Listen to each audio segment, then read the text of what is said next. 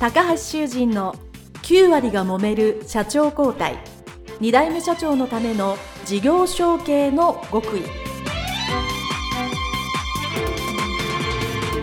この番組は2代目社長専門経営コンサルタント高橋修人が経営に悩んでいる2代目社長や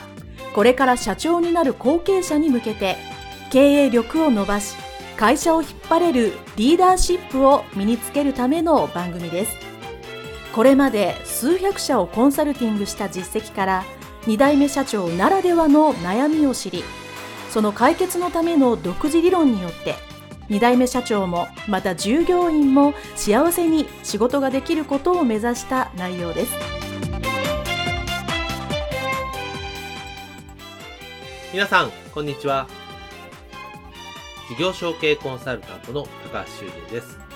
本日は後継者、後継社長のための地域で生き残る経営戦略とは？ということでお伝えをさせていただきます。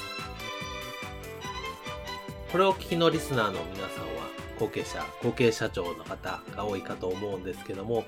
今後会社をどういうふうに経営していこうかという悩みはですね、業種、業界規模、関わらず、どなたでも思っていますね。これまで何十年と経営してきた会社を自分が引き継いだ、もしくは今後引き継ぐとして、じゃあ今後10年、20年、やっていかなければならないわけですよ。じゃあ今の経営のやり方でいいのかというと、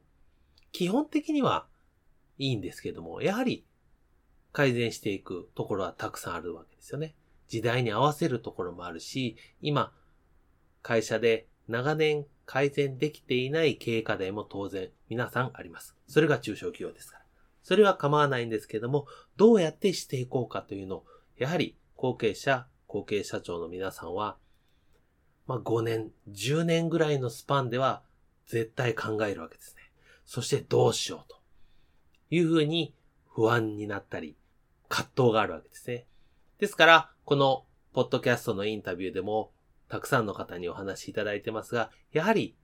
後継者時代はいろいろ葛藤というか、ご苦労というか、もうだき苦しまれて、いや、今後の会社こうじゃないか、ああじゃないかという中で、それぞれの皆さんがいい形を模索して、そして実行して成功されている方がほとんどなんですけども、当然悩むわけですよね。じゃあその時に、どういう方向の考え方があるかっていうのがですね、これが我々専門の経営コンサルタントが、後継者、後継者の皆さんにお伝えできることだと思います。理論とか知識というのは私非常に重要だと。特に経営戦略を考える上で、やはりうまくいく土台、基礎の考え方、経営の理論っていうのはこれはあります。多くの世の中の企業が成功しているやり方というのは、その真のエッセンスの分ですね。それは普遍であろうと思うんですね。これなぜかというと、やはり経営っていうのは当然、最終的には全部人間が関わってくるものです。人間が決めて、人間がお金を出して、人間が物を作って、人間が受け取るわけですよね。AI ちゃんがどんなに進化したとしてもですね、AI ちゃんがお金を払ってくれるというのはですね、まだまだ先の話ですよ。おそらく、その基本のお金と、そういうサイクルってやっぱ人間ですね。人間の特に感情に起因するとこが多いので、やはりその人間がお金を出そうという気持ちになったり、考えたりするっていうのは古今東西変わらないと。まあ、これが不益流行の不益ですよね。ここはやっぱり我々後継者、後継社長としてしっかり知っておくべきだし、皆さんの会社もそれは基本的に守られているはずです。だから長続きしてるわけですね。ただそれがちゃんとした言葉になってなかったり、今の、もしくは先代ができていたんだけど、うまく引き継げなかった。まあ、言葉にできないので引き継げなかったという場合もあると思うんですが、それをしっかり我々が、後継者、後継社長の我々がしっかり、まず知識を、世の中の知識とした、これはこういう意味なんだなと受け取る準備が必要だということで、このポッドキャストもやっているんですけども、今回は生き残る経営戦略ということなので、特に地域とか、もしくは苦しい業種、業界、そういうところの後継者、後継社長の皆さんをメインにお話をしたいと思います。というのはですね、私のところにもよく来るわけです。地域とか、もしくはその厳しい業界の二代目さん、三代目さんが来てですね、このままでは難しいんですと。このやり方、この会社のやり方、この業種をずっと続けて大丈夫なんでしょうかこれは切実な相談ですね。日本は皆さんご存知の通り、人口が減少していきます。ということは市場がちっちゃくなる。それは都会より地域の方が早く少子高齢化でマーケットが小さくなるわけですね。これは本当に切実な問題です。で、さらにネットの普及が、これはすごく良かったんですけど、逆にライバルが増えるという意味では、地域の会社さんにとってはですね、これ脅威ですよね。もちろん AI ちゃんも含めてですね、仮想の世界っていうのはどんどん増えていますから、そこも脅威になっていると。ですからもう、漠然とした不安っていうのはもうみんな持ってるわけです。私も、私の会社ですね、もともと、婦人服の小売業をやってましたので、私が自分の会社に入った20年前も、もうその時からですね、この商売は未来ずっと続かないと思ってました。で、やっぱりその通りになりましたね。今の時点でですね、小規模の、いわゆる商店街の小さなブティックがですね、残ってるっていうのは本当にレアケースです。都会であればあるほど難しいですね。やっぱりユニクロさんをはじめとしてですね、やっぱり SPA の業態がすごく発達して、まあネットもあるということで非常に厳しくなってます。とはいえですね、服を着るという行為自体なくならないわけです。で、人口が少なくなるとはいえですね、ターゲットのお客様がゼロになるわけではない。なので、やりようによって生き残れるという方法があるというのをですね、今日少しお話をしていきたいと思います。これも端的に、これマーケティング用語で端的に言うと、最終的にその地域で、その業種で、あなたの会社だけ生き残っていれば、その業種のパイは全部取れるわけですから、皆さんは、その会社は生き残れる。ということになります。残存者利益というふうに言いますが、もう私は服屋だったので、服屋だとちょっとわかりづらいので、例えば、酒屋さん、これもよく相談に来られるんですかね。お酒屋さんやってますと。で、それまでは配達とかしてました。個人宅なり。あとはお店ですね。お店に配達してましたと。で、これがどんどん減ってきますと。で、お酒の消費量もどんどん減ってきますと。非常に困ってますと。いう相談は少し前、7、8年前ぐらいは意外に多かったんですけども、ここ2、3年、もちろんそういう相談も多いんですけど、その逆のお酒屋さんもあるわけですね。ビジネス大変じゃないですか。売上どうですかというと、相談に来た事業承継の経営者さんですね。60歳、65歳の経営者さんもですね。まあ確かに楽ではないけれども、一時期ほど厳しくはないと。まあなぜかというと、地域で自分以外の酒屋さんが廃業されると。じゃあ、そこのお客様を全部自分のとこに引き継いで、ビジネスというか顧客数はどんどん増えてるんだと。これは酒屋さんでも私聞きますし、米屋さんでも聞きましたね。で、肉屋さんも私こう、もうこの似たような話はですね、各種業界、地域に根付いた業種、業界でいろんな風に聞きます。文房具屋さんも聞きますね。はい。なので、結構ですね、今はすごい身近な業種で言いましたけど、結構そういう話ってのはあるわけですよね。なので、皆さんの業種、もしくは地域でですね、いや、大変だと。うちの業種業界未来がないんじゃないかと思われている方もいらっしゃるんですけども、実は生き残ったら5年か10年かわかりませんけど、生き残った先には実はその業種自体が全てなくなるようなものではなければ、チャンスはあるということなんですね。先ほど言った酒屋さんとか米屋さんとか、ここ食べ物系は強いですよね。じゃあ、ただしそれをじーっと待ってればいいかというとですね、じーっと待っててもダメなわけですね。童話でね、ありますよね。木こりが木を切っていたと。で、ある日突然、その切った切り株にウサギがぶつかって、ウサギが死んだと。それ食べて美味しかったと。じゃあ、この切り株の前でずっと待ってたら、うさぎが次またぶつかって、獲物が取れるんじゃないかと思ってたら来なかったっていう話なんですけど、そうなんです。じっと待ってるだけではですね、うまくいかないわけですね、人生。じゃあ何をするかというと、その生き残ってる、じゃあ他の廃業したお店から顧客を引き継ごうと思ったら、そのお店お店業種、業態いっぱいありますけど、そこが何をしているかというと、やはり高付加価値化をやっていらっしゃるわけですよね。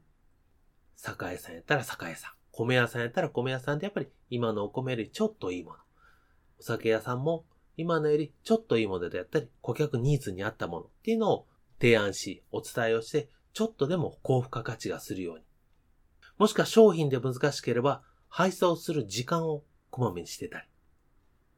金額を下げるのではなく、金額を上げる、もしくは値引きをしないために、どうやって高付加価値ができますかっていう小さな積み重ねをたくさんされています。そうすることによって、やはり廃業するときに、まあ、あそこだったら任せていいかと思ったり、いや、まあ、あそこが元気だからうちはもうやめようかというふうに思わせることが大切なので、皆さんの会社で今やってることの高付加価値化1%でも2%でも何かしら高付加価値化ができるというところですね。ぜひまずね、目指していただくということが、この厳しい業界業種でも生き残るということはできると思うんですね。これ今、酒屋さんとか米屋さんって言ってましたけど、別に他の業種で言えば、え建設業もそうですよね。で、あと内装業とか、そういう工事もそうですよね。事例を私いっぱいありますけど、それでもやっぱり生き残ったからこそ仕事が全部来るっていうのはよくあります。我々事業ですね、コンサル業もそうですね。私は東京とか関西とかで、えー、結構激戦地であの仕事をしてますけども、私のですね、事業承継のノウハウを学んでいただいたのは、まあ事業承継コーチという方が全国にいらっしゃるんですけど、その地域とか、まあ、ちょっと田舎の方に行った弟子というか仲間はですね、あのすごくその地域で事業承継の仕事を全部一点に引き受けてる。これはあの生命保険とかもよくありますよね。生命保険で全国で一番売れてる人は東京とか大阪ではなく、ある地域の田舎の地帯失礼ですけど、県の生命保険をほとんど全部持ってるですね。そういう方がうまくいってたりするわけですね。なので、地域で唯一で、そして高価価値だっていうことをすれば結構生き残れるあるわけですよね。で、そこで生き残れそうだとなったらですね、ぜひ皆さんにですね、考えていただきたいのが2つですね。1つは、M&A 予想の会社さんを同業をなんとか自分のとこに引っ張る。まあそうすることによって自分がですね、同業を吸収することで自分も大きくなるし、お客さんも増えるね。まあ生き残り戦略はまず一つですね。M&A とか吸収。で、二つ目は、そうやって会社が大きくなってきたら、今のままの体制では難しくなりますので、やっぱり効率化しなきゃいけない。なので、今風に言うと DX をしなきゃいけないっていうことになります。まず一つ目の M&A は実際金額を出してもいいし、もしくは構想上でね、そのまま引き継げることはありますけど、何しか同業さんをですね、自分の会社、お客様、もしくは従業員も含めてですね、全部うちに来てくださいっていう方向を、これをさっき言った切り株でもううさぎが当たるのを待ってるですね、木こりではなく、自分からですね、売ってくれというのはあれですけど、困ったら何でもやりますよと。いうふうなことをやらなきゃいけないわけですね。ですから、まあ、その前にまず高付加価値化をするわけです。自分の会社の高付加価値をちょっとでも良くする。なので、うちにぜひ困ってたら引き継がさせていただきます。逆にですね。まあ、我々が引き継ぐ方なんだけど、顧客が譲り受ける立場になる。ですね。で、そのためのもう一つなんとして DX があるわけですね。効率化する。これは特に社内ですね。社内の仕組みを効率化する。かなり減ってきたとはいえ、未だに受注がファックスとか、日報が手書きとか、伝票整理してるとか、CM でね、伝票整理大変だ、みたいなのを最近見ますけど、そういうのあるわけですね。で、それをどうにかして電子化、そして早くできないかっていうのは、これ考えるわけです。これも、ある地域のですね、それは、ギフトショップですかね。ギフトショップの授業承継で同じ話をしましたね。そのギフトショップも、お客さん自体は、周りのギフトショップが潰れるからですね、引き継げると。ただし、引き継げば引き継ぐ、お客さんが増えれば増えるほど、商品が手書きだったり、打ち込みが電子と言いながら、紙を手で打ってるだけなんですよね。もうこれがものすごい大変だと。